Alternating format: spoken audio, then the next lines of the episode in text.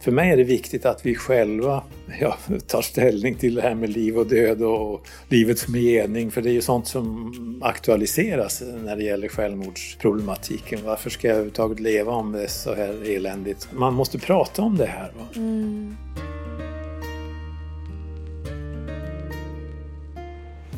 Jag heter Josefin Turesson Kämpe.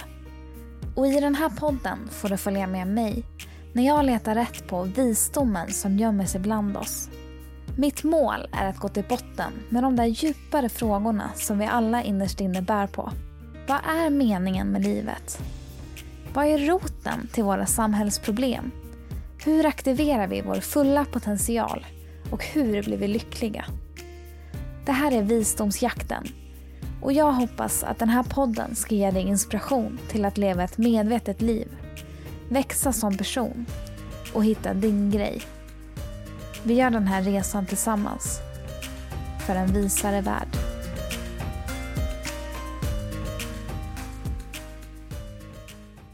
Hej! Nu är jag tillbaka efter min lilla Norrlandsresa. Om det var någon som hann märka att jag har haft ett lite kortare uppehåll. Men nu är jag tillbaka och har massa laddade intervjuer, eller massa, jag har.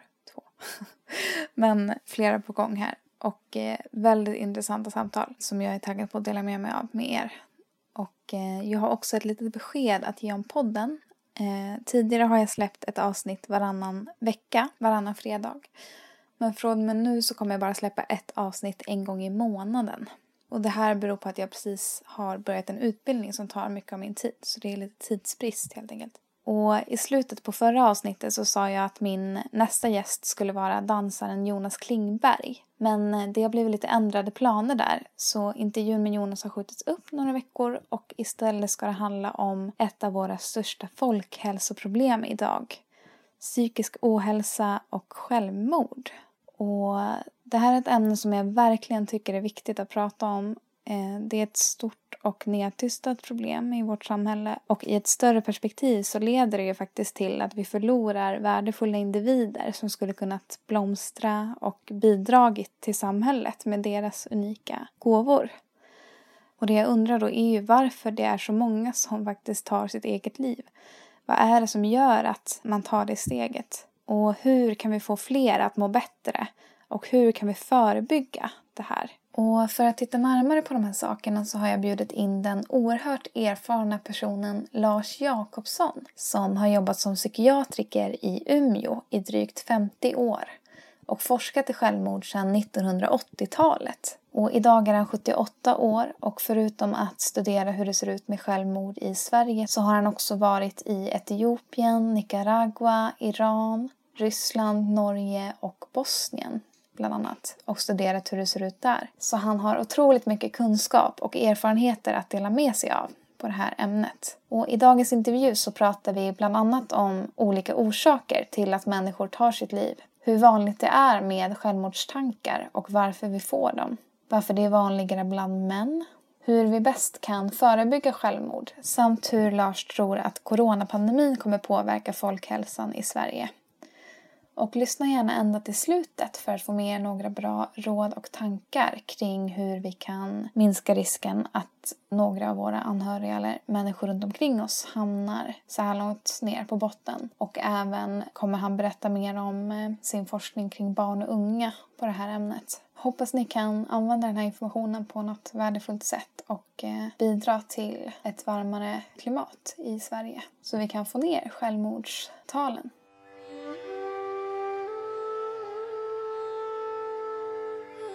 Nu sitter jag här på Norrlands universitetssjukhus med Lars Jakobsson som är min gäst idag. Som har jobbat som psykiatriker här i många år och även som professor på Umeå universitet som ligger här i närheten.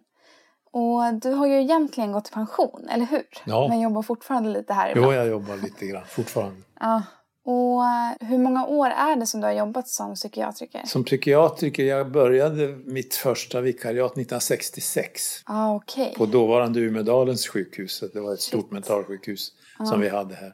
Okay. Och sen har jag varit kvar här faktiskt. Mm. Och psykiatriker, när blev du professor? Jag blev professor 1980 Okej, okej. Men jag vikarierade då från 1977 faktiskt som professor. Men 1980 så, på den tiden utnämndes man av regeringen. Jaha, Så det var högtidligt. jäklar. Ja, Och hur gammal är du nu? Får man fråga det? 78. 78. Mm. Och vi ska ju prata om självmord idag, Mm. som är ett ämne som du har ägnat dig mycket åt. Både genom att träffa människor som har gjort självmordsförsök eller har självmordstankar. Men också genom din forskning kring det här. Ja, det stämmer. Eller hur? Jo. Ja. Ehm, och du skulle bara kunna få börja med att berätta lite om din bakgrund inom det här fältet och vem du är och vad du gör. Och... Alltså självmord och självmordsproblematiken är ju något som finns väldigt närvarande hela tiden inom psykiatrin. Va? Och det har blivit mer och mer så också därför att så fort någon gör ett självmordsförsök naturligtvis eller tar tabletter eller skär sig eller så och de kommer in, in till sjukvården så, så hamnar de alltid hos oss. Va? Det blir liksom psykiatrins ansvar på något sätt.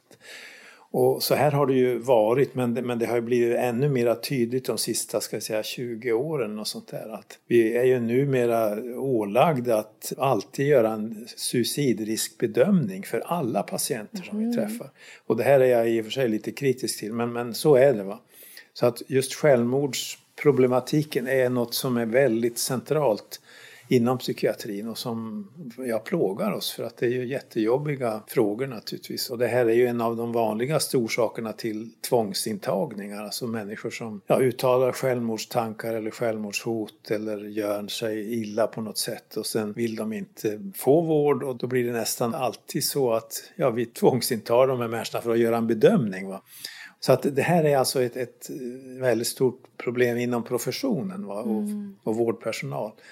Men, Så kan man säga att du kom in på det lite automatiskt? Ja, jo, man, man kommer, det är liksom en av de första sakerna som man liksom tvingas ta ställning till när man går jour till exempel som ung läkare. Så är det nästan alltid ett problem va? Som, som för människor till oss. Och, och, och jag minns ju ja, de, de första självmordsförsöken som jag var inblandad i. En ung tjej som jobbade på en båt och som kom och hade gjort sig illa. Och jag försökte övertala henne att stanna på kliniken. Det här är alltså någon gång kanske 1967 eller Ah, 68. Och, och, och jag funderade ju på, ska jag tvångsinlägga henne? Men då sa jag, att kan du inte stanna för min skull då? För att jag, jag var så plågad av, av, av att hon... Och då gjorde hon det och stannade några veckor på kliniken och vi försökte hjälpa henne till rätta. Och i flera år så fick jag sen vykort ifrån hela världen där hon, för hon jobbar på fraktbåtar runt om i världen, där hon skrev och berättade vad hon höll på med. Alltså ett sån här lite solskenshistoria då, mitt uppe i alltihopa. Där vände det liksom för henne. Ja. Och numera skulle man väl tycka att jag gjorde fel som sa att hon skulle stanna för min skull. Men, men alltså, att det var nog rätt. Det var det enda du kom på. Ja, precis. Och jag vet att jag jobbade ett par år i Etiopien i min ungdom, alltså 1969 till 71 va? som ung läkare då på ett litet sjukhus i västra Etiopien, långt ut i Chakkan.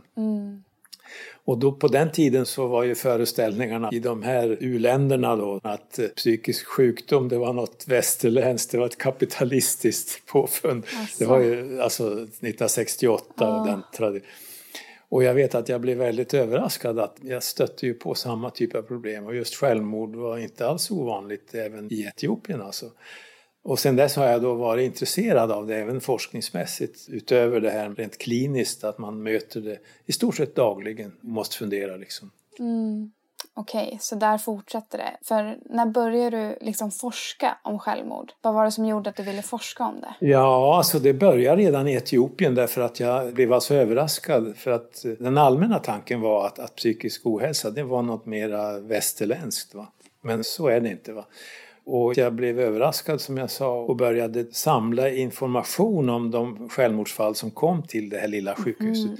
Och polisen, och det var också lite överraskande, polisen kom inte sällan med döda för att vi skulle göra en dead body undersökning, alltså se om de hade varit utsatt för något, ja mord och dråp sådär. Va? Och, Så att jag samlade information om just den här typen av fall då i, i Etiopien. Så att det, det var en av mina första forskningsprojekt Hur faktiskt. gammal var du då? då? Ja, då var jag väl 25 år Ah, eller där. Alltså nybliven läkare. Va? Så att...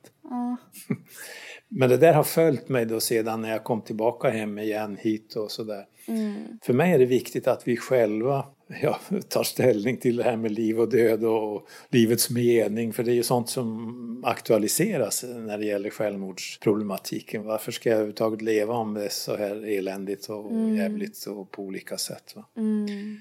Så inför den här intervjun så kollade jag upp lite statistik på mm. hur många det är som begår självmord.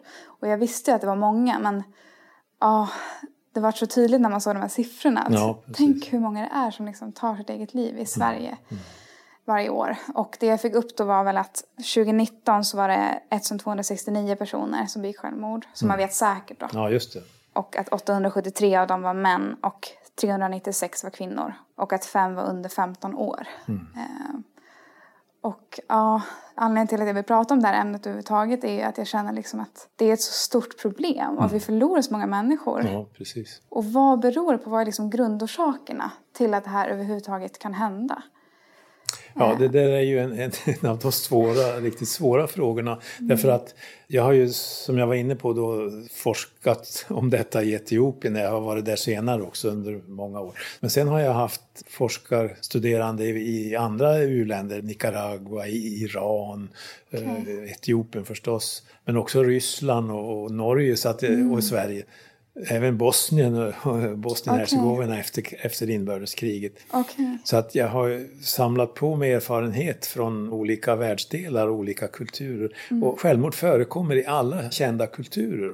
Mm. Även om det är väldigt stora skillnader. Alltså det, i traditionella kulturer, alltså vi talar ju förr i världen om u-landsmiljöer, men låginkomstländer är ju finare ord. Mm. men, men alltså i traditionella samhällen som inte präglas av västerländskt tänkande, även där förekommer, men det är lägre tal, va? Så, det är ingen tvekan om det. I, I, andra länder Typ i Afrika och ja. Det är färre som tar självmord där. Ja, men ja. det ökar nu alltså med den stora samhällsförändring som sker i hela världen, men även i de här låginkomstländerna så ökar ju självmordstalet dramatiskt dramatiskt i, mm. i delar av Afrika till exempel. Samhällsförändring menar du coronapandemin? Ja, alltså familjestrukturen bryts ju upp. Man flyttar in till städerna. Traditionella värden och traditioner förändras. Va? Alltså en väldig förändring utav hela samhället. Va? Mm. Traditionella värderingar och vanor bryts sönder. Va? Så att det är väldigt många då som blir vilsna i det här. Va? Vårt samhälle har ju förändrats också men det har tagit 100 år eller 150 år. Medan då det sker på väldigt kort tid, 10, 20, 30 år i de här miljöerna. Mm. Det är vad jag känner mig väldigt övertygad om att det är det som förändrar villkoren, livsvillkoren så dramatiskt. Att man blir vilsen helt enkelt. Och det är en väldigt viktig grund för självmordet. Alltså man ser ingen mening med livet och det blir väldigt tungt och svårt att leva överhuvudtaget. Och, mm. och det är väl liksom grundproblemet att man upplever livet outhärdligt och framförallt man har inget hopp om förändring. Mm. Eh, och då, då blir självmordet, ja finns det där som en möjlighet att göra slut på alltihopa. Ja. Men vad kommer det ifrån just att man kommer så långt ner på botten att man känner att det inte finns någon mening? Ja, alltså det, det är ju den stora frågan som jag inte har något bra svar på. Uppenbarligen så för, i alla kända kulturer, så även om jag kan tänka mig att i, i riktigt eh, små samhällen, låt säga Amazonas mm. indianer och, och även i väldigt traditionella afrikanska miljöer där som är väldigt lite påverkade av den nya tiden, av moderniteten. Så vet jag inte om man tar livet av sig, jag är inte säker på det. Men det finns liksom inga, inga rapporter, det finns inga skriftliga dokument och, och sådär. Men alltså, övrigt så fort det för en dokumentation på något sätt, och går tillbaka till ja, gamla greker och gamla Egypten och Kina och sånt där. Så folk tar livet av sig va? När det blir mm. tillräckligt jobbigt på olika sätt. Och, och, det finns väldigt många skäl till det. Va? Mm. Både islam och kristendomen har ju liksom förbud. Du får inte ta livet av det. Liksom. Du, får inte sätta dig över Guds ah. vilja. Men, men icke desto mindre, även i muslimska kulturer så tar man livet av sig när det blir... Så att det finns också en slags acceptans, om du tänker även i vårt samhälle, att folk kan säga någon som har tagit livet, ja okej okay, man kunde kanske förstå det, de hade, han hade det ju, eller hon hade det så besvärligt. Va, och så där. så att det finns någonstans en förståelse också för att, mm. att folk gör det. Va? Och det där ingår i det här liksom att även om vi instinktivt tar avstånd från det, att ta livet, alltså det ska man inte göra, så finns ytterst en förståelse. Mm. Ta nu den aktuella diskussionen om dödshjälp. Va? Att Jo, men om du har en svår cancer och outhärdliga smärtor, ja, då kan man kanske förstå att... Ja, precis. Så att det finns liksom en, någonstans också en förståelse och det tror jag är en del av problemet. Alltså att man mm. egentligen kan förstå att blir livet alltför outhärdligt och det finns många skäl till det. Va? Det är inte bara sjukdom, psykisk ohälsa eller cancer utan det kan ju också vara hedersrelaterat. Alltså att du tar en hög domare som gör sig skyldig till något brott, liksom den högste beskyddaren av rättssäkerheten gör sig skyldig till något brott mm. som man inte kan leva med. Va? Det är liksom, jag brukar tänka på det fanns en eh, kung i Etiopien, Theodoros, och det var ju, det var ju kristna i många herrans år i Etiopien. Va? Vad är det då? Koptisk? Kopter, alltså det är en väldigt gammal del utav kristenheten som finns i Egypten och i, i eh, okay. Men hur som helst. Och där är ju också självmordsförbud. Men han förlorade ett slag mot engelsmännen i mitten på 1800-talet. Mm. Och han tog livet av sig. Och det, okay. det, det liksom är okej okay på något sätt. För att det var ett sätt att eh, den här kränkningen eller skammen, va? Att, mm. att, att, eh, kompensera för den. Va? Så att mm. någonstans så finns också en förståelse för det här. Va? Ja. Och jag minns att eh, en av de första självmorden jag stötte på i Etiopien, det var en gammal kvinna som hade stött ett spjut i magen på torget i den lilla byn och så kom hon och hon var ju död när hon kom, vi kunde inte göra någonting. Och jag försökte ta reda på, då kom det fram det man trodde var orsaken, att hon hade ingen familj som brydde sig om henne, hon var fattig och traditionellt så ska ju familjen ta hand om de gamla i de här miljöerna. Det liksom, mm. Så att det var en skam och samtidigt för henne då att det inte fanns någon som tog sig an henne och samtidigt så var det ju också en en utmaning mot samhället, alltså byborna, att de inte mm. hjälpte henne. Så att hon tar livet av sig framför ögonen mitt på, stan, eller vadå? På, ja, på, på torget alltså. Ja, okay. och, och, så att det är en demonstration också mot samhället runt omkring som inte hjälper henne.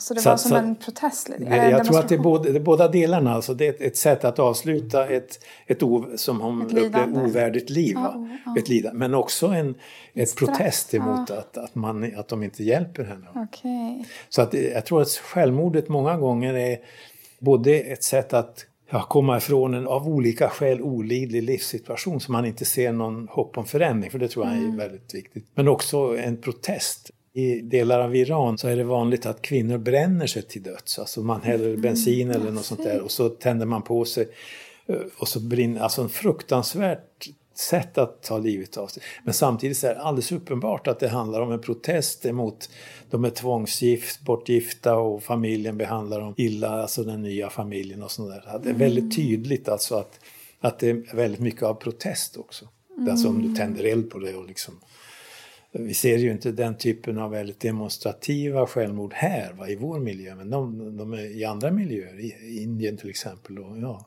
ja. delar av Kurdistan till exempel. Ja, jag fattar. Så att det, självmordet är en väldigt komplicerad ja, fråga. Det. Men i Sverige då? Eh, ja. Om du tänker de patienter du har suttit med och pratat liksom som har försökt ta självmord eller mm. självmordstankar. Ser du något samband där? Vad som är en vanlig? Ja, alltså, en väldigt vanlig situation det är ju att, att man är dep djupt deprimerad eller väldigt ångestfylld mm. av olika skäl. Eller du lider av en allvarlig psykisk sjukdom, typ schizofreni, där du har vanföreställningar, du känner dig förföljd till exempel. Och igen, att man ser ingen förändring möjlig. Så det är väl den vanligaste situationen för oss. Men också mm. unga tjejer som skär sig och, och, där det kanske inte är egentligen fråga om en önskan riktigt att dö men man, man, man vill ja, det är ett rop på hjälp. Mm. Så att det mm. finns många aspekter på det sättet. Va? Mm. Men det vanligaste är nog att man på grund av en svår livssituation, arbetslöshet, ofta är det också bland männen då ett alkoholmissbruk, alltså att man tar till alkohol för att lindra sin psykiska smärta mm. så att säga. Och så gör ju alkoholen samtidigt att impulskontrollen minskar och det ligger närmare till hands att du gör det någonting mer impulsstyrt. Va? Mm. Så att det, det, finns väldigt många aspekter på det här. Ja. Men i grunden så handlar det om att människor upplever livet outhärdligt och utan hopp om förändring. Mm. Så man ser ju också att det är vanligare bland män. Ja. Eh, vad tror du det beror på? Det, det, tror jag handlar om mansrollen, alltså den traditionella mansrollen. Bra karl reder sig själv, alltså en karl ska vara stark och uthärda allt möjligt va? Och, och, och får inte visa sig svag. Va? Jag menar att mannen är det svaga könet egentligen. Men han, han söker inte hjälp, han, han vill försöka klara mm. det. Och när han då känner att nu finns det ingen återvändo eller finns inget hopp längre, då, då tar man livet av sig. Ja, att man lagrar känslorna ja, på precis, mer. I början av det här större forskningsprojektet här i Västerbotten så blev ju folk, ja visste om att vi höll på med det här och vi blev inbjudna till en av kommunerna, Sorsele, det är ingen hemlighet, en av de små kommunerna längst upp, där det hade varit fyra självmord bland äldre män inom loppet av ett år. Och det är ju, jag menar en kommun med 10 000 människor, så det, mm. det, är, det är ju en jättestor sak. Mm. Så vi blev inbjudna, vi som höll på med de här forskningsprojekten. Och vi hade ett stort möte i kommunhuset i Sorsele, jag minns det så väl. Och där man beskrev den här situationen. Men de här kararna då som tar livet av sig, det var ju ofta att när man tittar närmare på det, de, de hade blivit änklingar, de trodde att de hade cancer. Det var den typen av, alltså att de, de såg livet mm. var slut. Va? Mm. Och jag vet att en känd konstnär, lokal, han, Lars Mattsson, han, han tog som exempel att i den här miljön så kan ju jakthunden vara egentligen mannens bästa kompis. Men är det så att jakthunden till slut blir gammal och skröplig, då skjuter han honom. Alltså han gör det själv, han går inte till mm. veterinären. Utan mm. Han menar att det var samma sak när karln upplever att nu är livet slut, va? då är det lika bra att jag gör slut på det. Va? De vet ju hur man gör, va? de har vapen eller de hänger sig. Det är ju det vanliga då bland män. Va? Mm. Medan kvinnor tar tabletter och och okay. risken eller chansen att man blir upptäckt och skickad till sjukhuset är ju mycket större. Va? Mm. Skjuter du dig eller hänger dig så är det kört. Va? Oh. Så att, för mig är det väldigt tydligt att det handlar om en mansroll som man måste jobba med. Alltså att man, man söker inte hjälp, man ska vara stark. Och, och det här uppmuntras av kvinnorna då. Alltså. Hur då? Jo men, nej, nu är jag dum. Men jag menar lite grann alltså att, att eh, det traditionella mansidealet är ju att han ska ta hand om familjen och han är ansvarig för liksom sådana saker. Va? Medan man, kvinnan är hemma och sköter barn och familj och sånt där så har han då de stora, stora mm. besluten. Ja, men det där har man väl kommit ifrån lite grann. Nej, jo, men, jo, men visst, det är ju på väg därifrån. Men ja. alltså nu, nu Tänker du din generation? Nu, tar, nu tar jag i, i ordentligt. Va? Men, ja. men alltså, just mansrollen, att den fortfarande finns väldigt mycket kvar utav mm, det här. Jag, förstår. jag tycker inte om macho-begreppet men framförallt det här att man ska klara sig själv, man ska ja. inte söka hjälp. Mm. Det är väldigt tydligt. Och männen blir ju vilsna och så blir det lätt att de tar till alkohol. Va? Mm. För att liksom hantera det här. Är alkohol en stor faktor eller i självmord? Det är en viktig faktor, okay. särskilt bland de manliga självmorden. Okej, okay. är det ett beslut man ofta fattar när man är berusad då?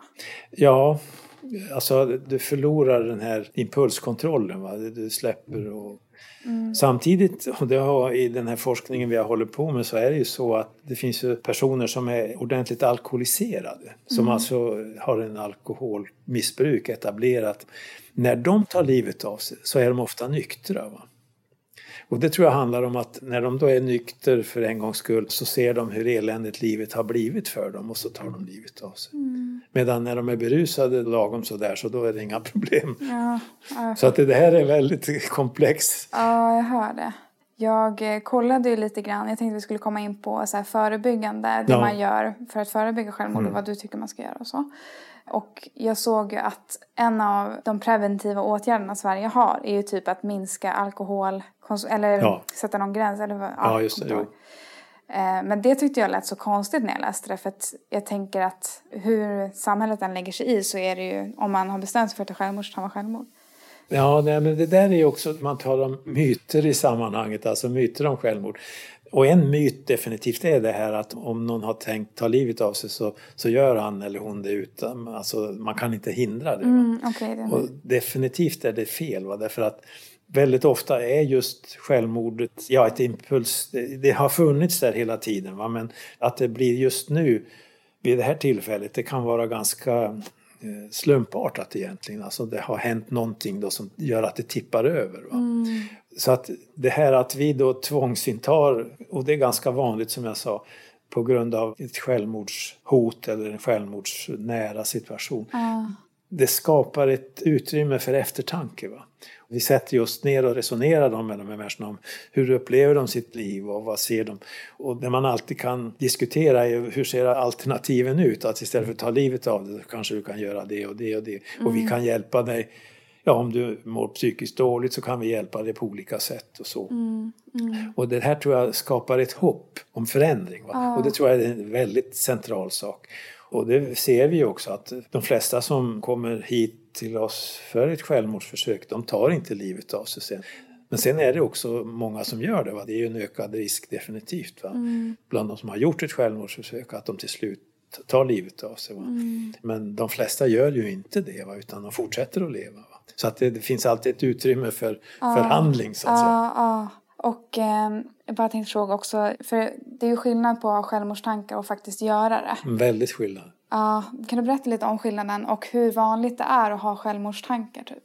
Att ha självmordstankar är väldigt vanligt i vår miljö. Vad vi, man kan mäta det på lite olika sätt men 20, 30, 40, 50 procent kan okay. man frågar vanligt folk. Så att de har haft tankar om självmord men, men har liksom inte haft några allvarliga planer. Men tanken finns där mm. som en möjlighet va, om det blir för jävligt. Va, så. Ah. Men det är ett väldigt långt steg till att göra någonting. Mm. Och just självmordstanken kan många gånger också vara som en tröst. Va? Man vet att ja, men blir det hopplöst så då, ja. Mm. Men man gör det inte va? därför att för det mesta så hittar man alltid någon öppning någonstans. Va? Mm. Men just tanken, den, i vår kultur vill jag påstå att alla är ju medvetna om självmordet som en möjlighet eller risk. Va? Men för många så är det bara en tanke där. Va? Men, men mm. liksom också någon slags, ja till och med en tröst. Va? Om, det, mm. om det blir för hopplöst ja. så, så, kan jag alltid ta livet av mig. Mm. Men det är ett väldigt stort steg att faktiskt göra det eller att, ja. att göra någonting. Ja. Men tanken finns där. Och de som tar steget, vi var inne på det här lite vad som är en vanlig anledning och så.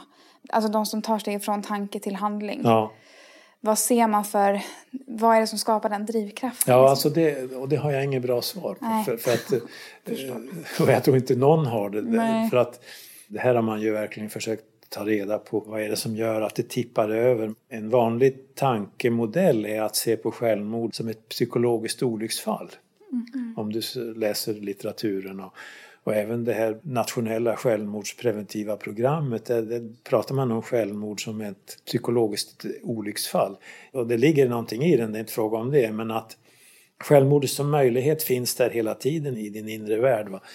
Och sen så kan det då inträffa saker och ting som man brukar jämföra med om du kör på en eh, vinterväg va? och kör lite för fort och så plötsligt så finns en isfläck som du inte alls har räknat med. Det kan säkert för oss norrlänningar, mm. vi vet att det är så. Mm. Men plötsligt oväntat så är det en isfläck på vägen och så kanske det dyker upp en älg eller något sånt där och så händer olyckan. Va? Mm. Därför att du har kört för fort och det har varit en liten isfläck eller att det kommer en, ja, någonting utifrån som distraherar dig. Va? Det behöver inte vara en älg, det kan vara vad som mm, helst. Men, men alltså just då inträffar olyckan. Va?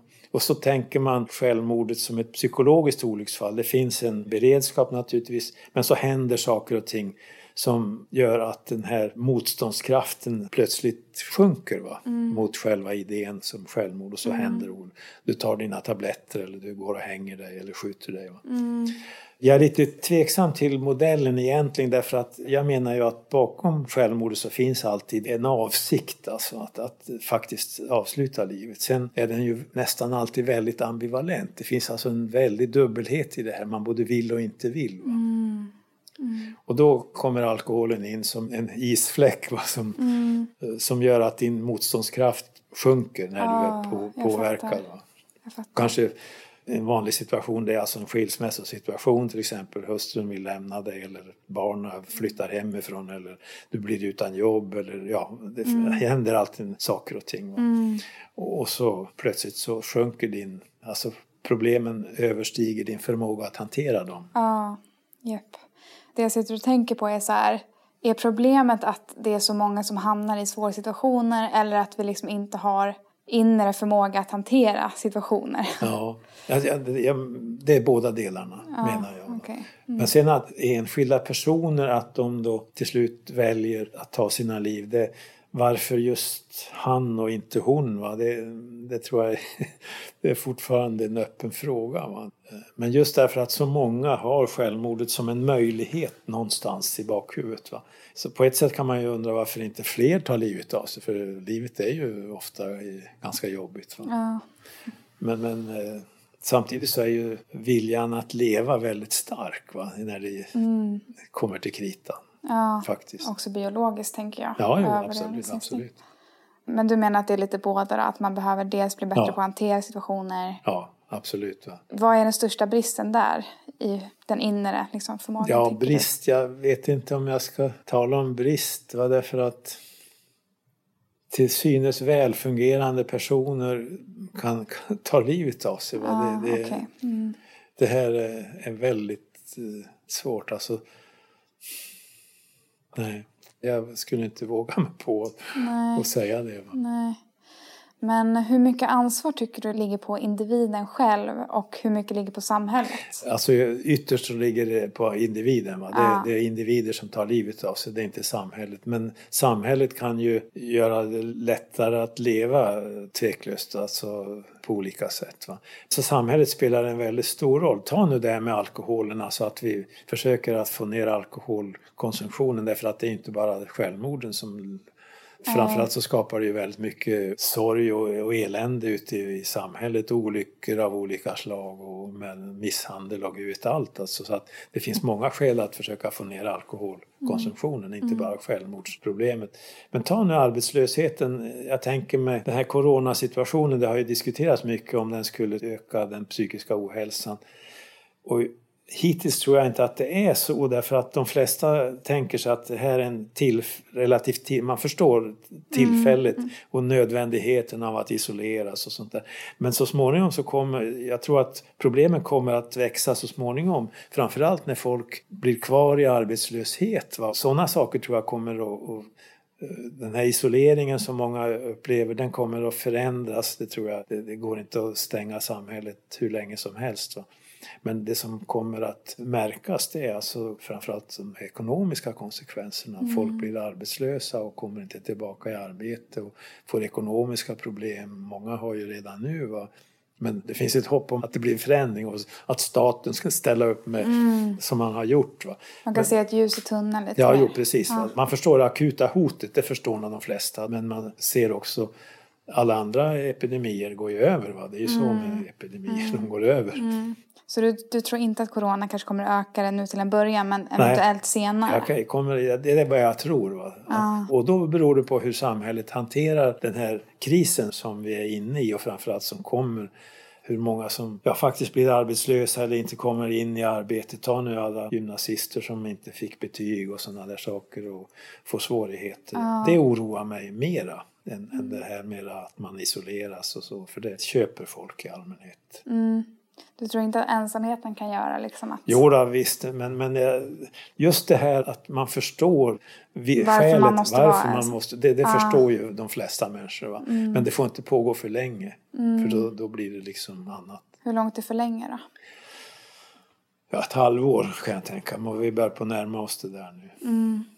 Och eh, jag vet ju att du har lite åsikter om hur man ser på självmord i Sverige och hur man arbetar förebyggande just. Jo, alltså det som är min huvudkritik, och jag är inte ensam om det här, det, det, det är många av oss som har jobbat med det här, att det har blivit alldeles för mycket fokus på psykisk ohälsa, psykisk sjukdom som orsak till självmord. För mig är det inte så. Psykisk ohälsa, psykisk sjukdom i allvarliga fall, alltså typ schizofreni eller allvarliga bipolära sjukdomar. Det är ingen tvekan om att de tillstånden gör livet svårt att leva. Va? Det, det, så, så är det. Va? Och likadant alkohol miss, eller missbruk överhuvudtaget, narkotika. Det är ju också en stor riskgrupp, alltså missbrukare av olika slag. Där säkert en del av dödsfallen handlar om, om självmord men man ser det som överdoseringar och det kan vara svårt att veta vad som egentligen var skälet till det. Men alltså att man upplever livet så svårt, alltså så att, att psykisk ohälsa, psykisk sjukdom, missbruk försvårar livet, ingen tvekan om det. Men det är inte nödvändigtvis, fanns inte tanken om självmord hos de här människorna så skulle de inte ta livet av sig. Nej, Vad menar du att det kommer ifrån då? då? Ja, det, det grundproblemet är alltså i själva idén om självmord som en möjlighet. Okay. Den ligger och pyr överallt i samhället. Va? Och jag tycker det är lite olyckligt att man har fastnat att psykisk ohälsa, psykisk sjukdom liksom är den vanliga, man ser det som orsaken till, till självmord och för mig är det inte det därför att ta nu Afrika som jag berättade om den här kvinnan som, klart att hon var deprimerad men det var inte det utan hon var fattig och ingen brydde sig om henne och hon svalt. Va? Mm. Hon tar livet av sig. Mm. En annan sån här typexempel det var en ung tjej, hon var kanske 13-14 år som hade försökt skära halsen av sig. Och jag sydde ihop henne och, mm. och så efter ett par veckor så kunde hon prata, hon kunde inte prata från början. Mm. Så när, när hon då kunde börja prata och såret hade läkt så då berättade hon att Skälet till att hon hade försökt ta livet av sig det var att kompisarna i byn hade anklagat henne, påstått att hon hade legat med en pojk. Va? Att hon hade haft sex. Och, och det är ju förbjudet liksom, för då är du spoilt och då Ah. kan du inte gifta dig och jag menar, det, det är jätte, Ah. jättefarligt att Okej. och, och, och ha sex utanför äktenskapet. Så att det var skälet till att hon, hon Okej. för det var så om folk tror det här om mig så är det kört för mig. Jag kan inte gifta mig, jag kan inte... Så att. Hur gammal var hon? ja, hon en 13-14 år. Och vilket land var det? Ja, det var Etiopien. Etiopien. Just det som jag berättade om. Alltså. Gud, så det, Så- ja, och- det och är det- en utväg ur en svår Ja, ja, situation. men precis. Va? precis. Och det, hade inte själva idén funnits då skulle hon ju inte ha gjort det naturligtvis. Nej. Även om hon hade upplevt det väldigt jobbigt. Va? Ja. Så att liksom he, hela mänskligheten är alltså inpyrd med, med självmordsmöjligheten som idé. Va? Och idéer är smittsamma, de sprider sig. Då. Alltså. Mm. Ja, och hur ska man få stopp på den? Ja, hur ska, jo, och då, det jag tänker det är att man måste vara mycket, det är därför som jag bland annat ställer upp nu, va, för att, att man måste prata om det här. Va? Att det är viktigt och att huvudbudskapet är okej, du kan gärna tänka på att ta livet av dig, men, men gör det inte för det finns annat. Och det brukar jag numera väldigt öppet prata med mina patienter om när jag liksom stöter på den här typen. Okej, visst du kan ta livet av dig när som helst. Det är liksom väldigt enkelt. Du kan ställa dig framför tåget eller ja, ta tabletter vad det nu är eller hänga det. Men gör det inte därför att då är det kört. Va?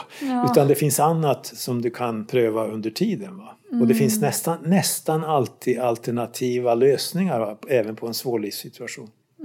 Men det gäller för oss alla att vara med, medvetna om det, att liksom inte ge upp för tidigt och att söka hjälp. Va? Det tror jag är liksom väldigt centralt. Och då handlar det om männen här då till exempel, som inte söker hjälp.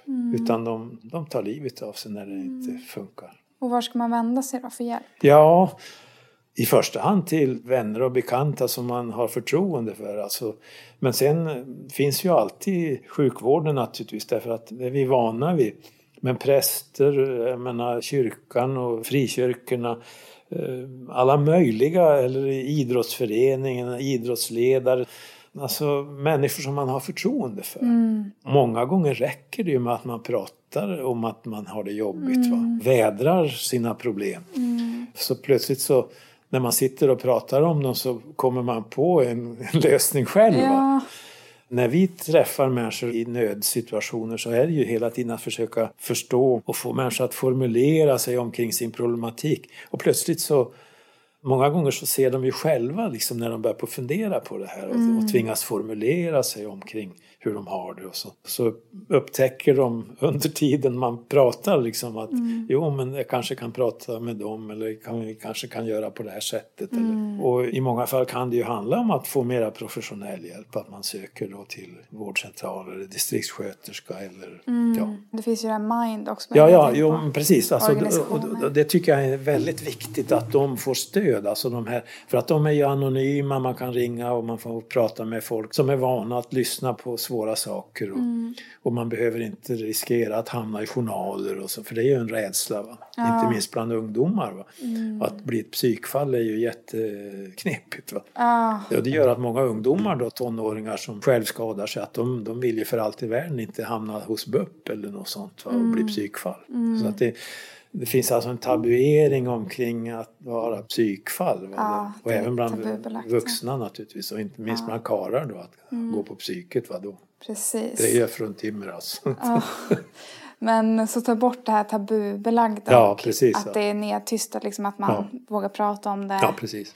Men vad, vad händer då när man pratar om, du sa att man kan komma på lösningar och sånt där. Men nå- det finns ju också någonting att man ventilerar känslorna tänker jag då. Ja, ja absolut. Jo men, jo, men, jo, men precis. Men just det här att du öppnar dig är jätteviktigt. Alltså. Att man släpper ut det man har inom sig va, Mm. på något sätt. Alltså, Det är ju känslorna naturligtvis i grunden. Va? Känslan av övergivenhet, förlust, att man är kränkt, eh, ja vad du vill. Va? Mm. Jag har just träffat en patient som berättar hur han redan som barn hade tankar om självmord. Va? Alltså, Mm. Dessbättre är det ju ovanligt med barn och ungdomar men de, det förekommer ju. Va? Mm. Men även hos en 7, 8, 10-åring så kan självmords så finns det de som har självmordstankar. Mm. Va? Och det här är ju jättesorgligt. Va? Och det, det går de ju inte att prata med någon om, eh, Mm. mamma, pappa eller någon annan. Utan det går de ju för sig själv med. Va? Ja. Och i många fall, i de flesta fall så händer ingenting. Va? Men det, redan där alltså finns det idén. Och var får de den ifrån? Ja, det kan man ju undra. Ja, just Faktiskt. det. Att det är så unga. Alltså. Ja, Usch, jo. Vad hemskt.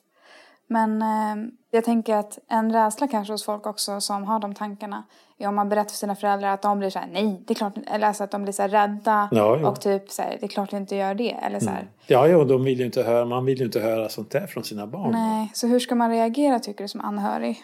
Ja, man måste ta det på allvar. Det- är alltså jätteviktigt att inte liksom bara slå bort det och så utan och det det jag tror det är att man återkommer, alltså det är ju en jättekänslig fråga och, och att man är mån om relationen till sina barn eller till sina närstående. Att eh, det finns en öppenhet eh, och det där är ju svårt. Va? För barn vill också skydda sina föräldrar. Va? Faktiskt är det så att de är rädda, att de vill inte göra dem illa. Va?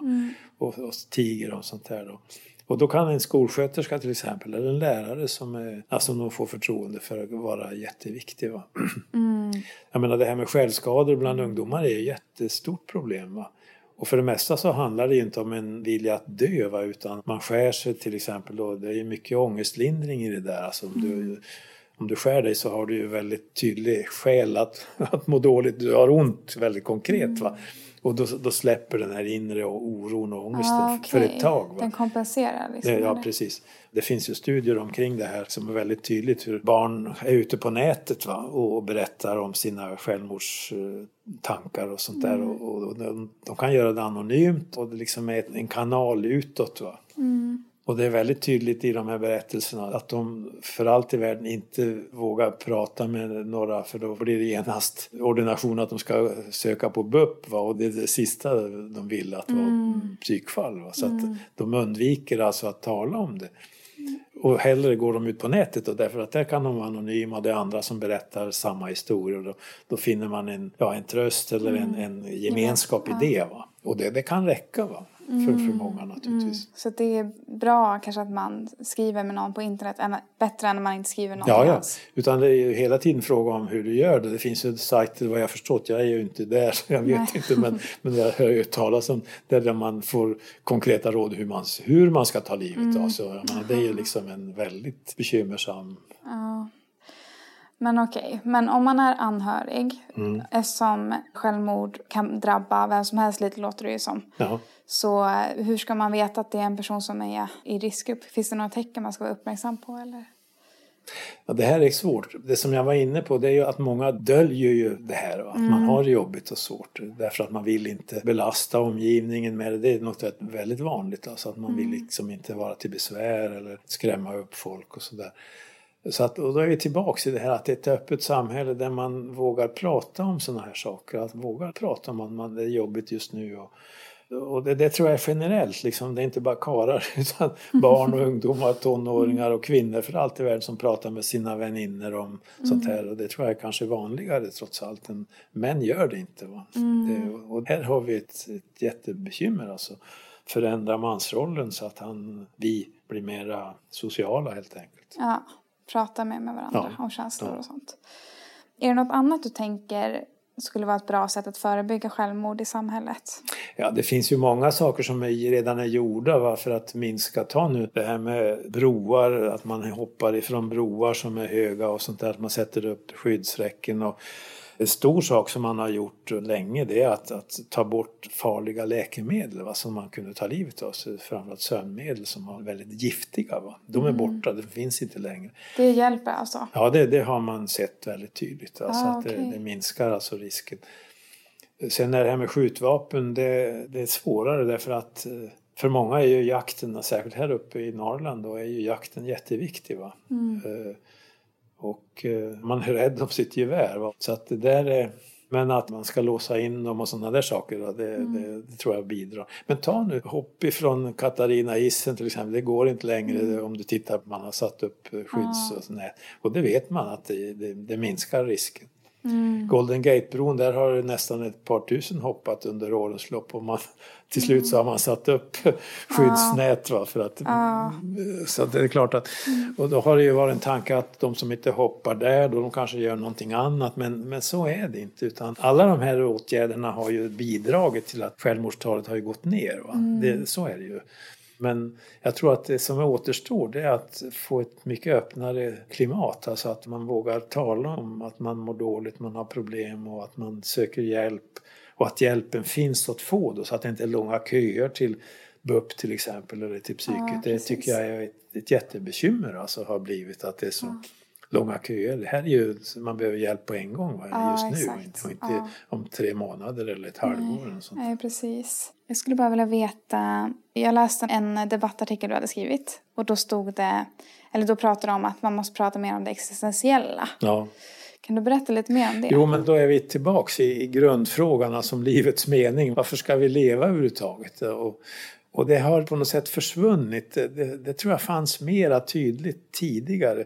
Folk är ju inte längre religiösa heller. Förr så fanns ju det där, alltså man gick i kyrkan och det var ju livets mening och att man kommer till himlen om man sköter sig någorlunda. Mm. Alltså, det, fanns, det var levande på ett annat sätt än nu. Va? Därför att nu tror man ju inte på Gud längre och så att det tror jag är mm. en viktig diskussion att föra. Nu ska vi skapa meningen själva. Va? Mm. och, det är inte alldeles enkelt. Va? Nej. Varför ska vi hålla på och leva och sträva som vi gör? Är det bara för att vi ska må bättre själva? Jag vet, för det har jag ju funderat på under många år. Och jag hörde en gång en präst som pratade om livets mening. Ja, vad är livets mening då? Jo, att ära och älska Gud, ja men hur gör man det då? Jo, genom att tjäna sin medmänniska. Och det ligger någonting i det där. Mm. Alltså att man, att man inte bara lever för sig själv utan att man, man har ett... Och det tror jag de flesta känner av, att vi är flockdjur.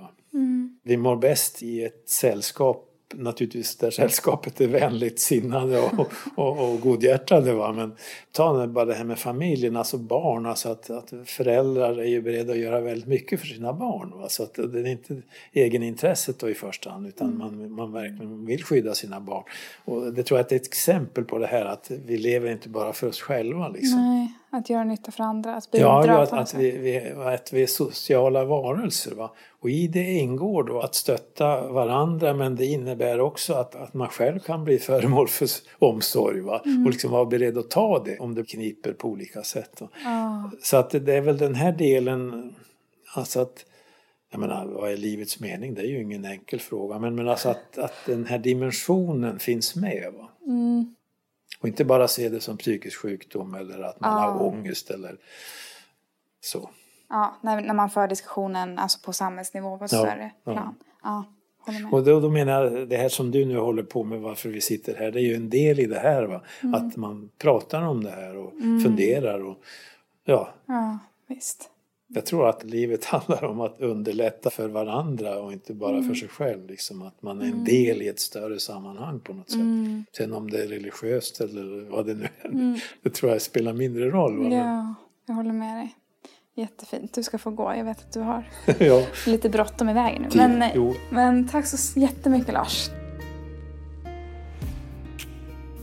Du har lyssnat på Visdomsjakten med mig Josefin. I nästa avsnitt så pratar jag med Marcus Torgeby som är känd för att ha bott i en kåta i skogen i fyra och ett halvt år. Och han kommer dela med sig av sina djupaste insikter han fick under den här perioden, hur det här har förändrat honom som person och hur han ser på samhället idag och hur han har lyckats skapa sitt drömliv. Missa inte det!